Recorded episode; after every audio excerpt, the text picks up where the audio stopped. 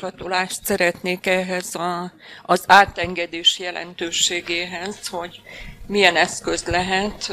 Nem értettem egy csomó dolgot, hogy miért működik jól.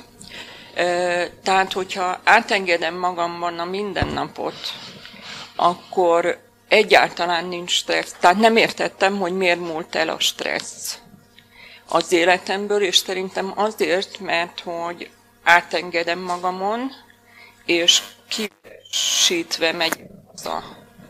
És nincs benne semmilyen feszkó, és tudjátok, tegnap mondtam nektek ezt, hogy valaki azt mondta nekem, hogy egy senki vagy és semmi vagy, és ezt is átengedtem magamon, és hogy nem jelentett semmit, fájdalmat, meg dühöt, meg semmit. Tehát, hogy ez nagyon jó eszköz az életünkbe, ez az átengedés. Így van. Amikor viszont például mondjuk teljességként éled meg önmagadat, az átengedés után, ha a tiszta valóságodban maradsz, akkor jelenik meg a hála. Azért a formá... Így van, tehát nagyon fontos, hogy a hálát nem csináljuk, a megbocsátást nem csináljuk, hanem az megnyilvánul és felismerődik abban a pillanatban, ahogy önmagad kimozdulatlanságaként ismered fel a pillanatot. És mindenen keresztül, minden formán keresztül ezt a teljességet észleled. Tehát nem ragad bele a figyelem azokba a történetekbe, amit ugye itt az Erik mondott, hogy ugye ő is megélte a csatározást, tehát ott már nem ragad meg a figyelem.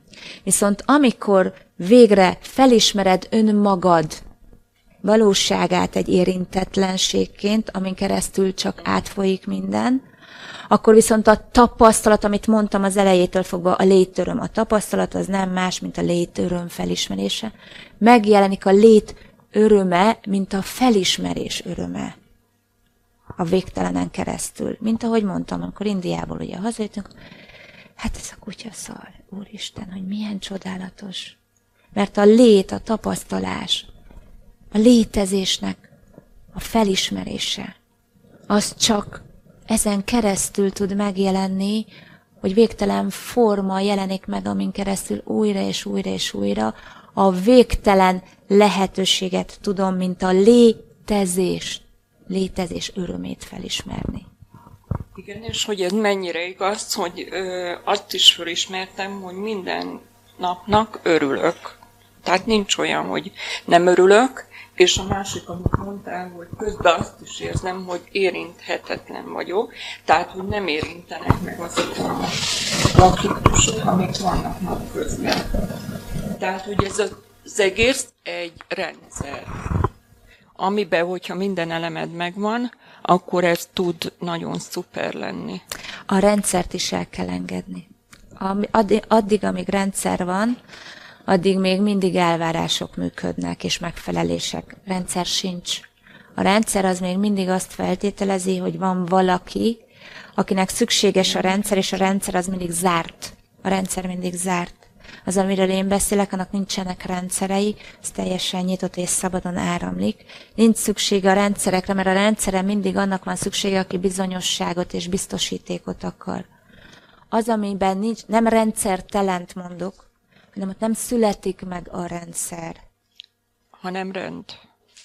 Az sem. Vagy nem? Mert az is egy elvárás, az sem.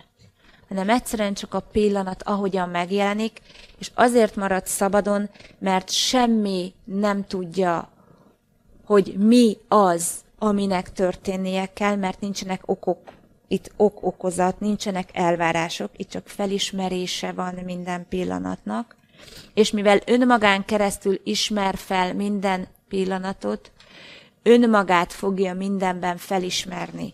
De hogy ki az az önmaga, itt néztétek meg, nem tudod beazonosítani. Tehát nincs viszonyítási pontod, nincs mihez képested, nem tudod, nem tudod megfogni és rendezni. Se rendszertelenül, se rendszerben. És amikor erről már lefolyik minden, ott jön az, amit a Zsolt mondott, és akkor töltődik vissza ez a tisztánlátás, akkor jelenik meg a tisztánlátás a formán keresztül, és akkor tud egy vitás helyzet valójában átfolyni. De ha mégis lereagálódik a vitás helyzet, még az is átfolyik, mert az sem ítélődik meg, uh-huh. tehát nem ítélhetem meg magam, hogy ha mégis jön egy ítélet, én nem ítélem meg azt, hogy felismertem, hogy megítélnek. Mert ah, ott is megyek tovább. Igen, Tehát nincsen egyetlen egy pillanata, amit meg tudna fogni, ugye egy gondolatot sem, mert a tanú az valójában megfoghatatlan. Ezért nem tartozik hozzá semmi, tehát rálát, felismeri, de ezen kívül már minden megy tovább a pillanatként, mert már ahogy a gyakorlatban ugye, a meditációban megfigyeltük, nem volt semmi jelentősége a felismerésnek. Ott volt a kérdés, felismered a pillanatot, a hangokat, figyeld meg, felismerés pillanata megtörténik, van-e bármi jelentősége a felismerésnek itt és most? Ki volt az, aki megragadta a meditációban a pillanatot, hogy volt jelentősége a felismerésnek, akik ott voltak a meditációban?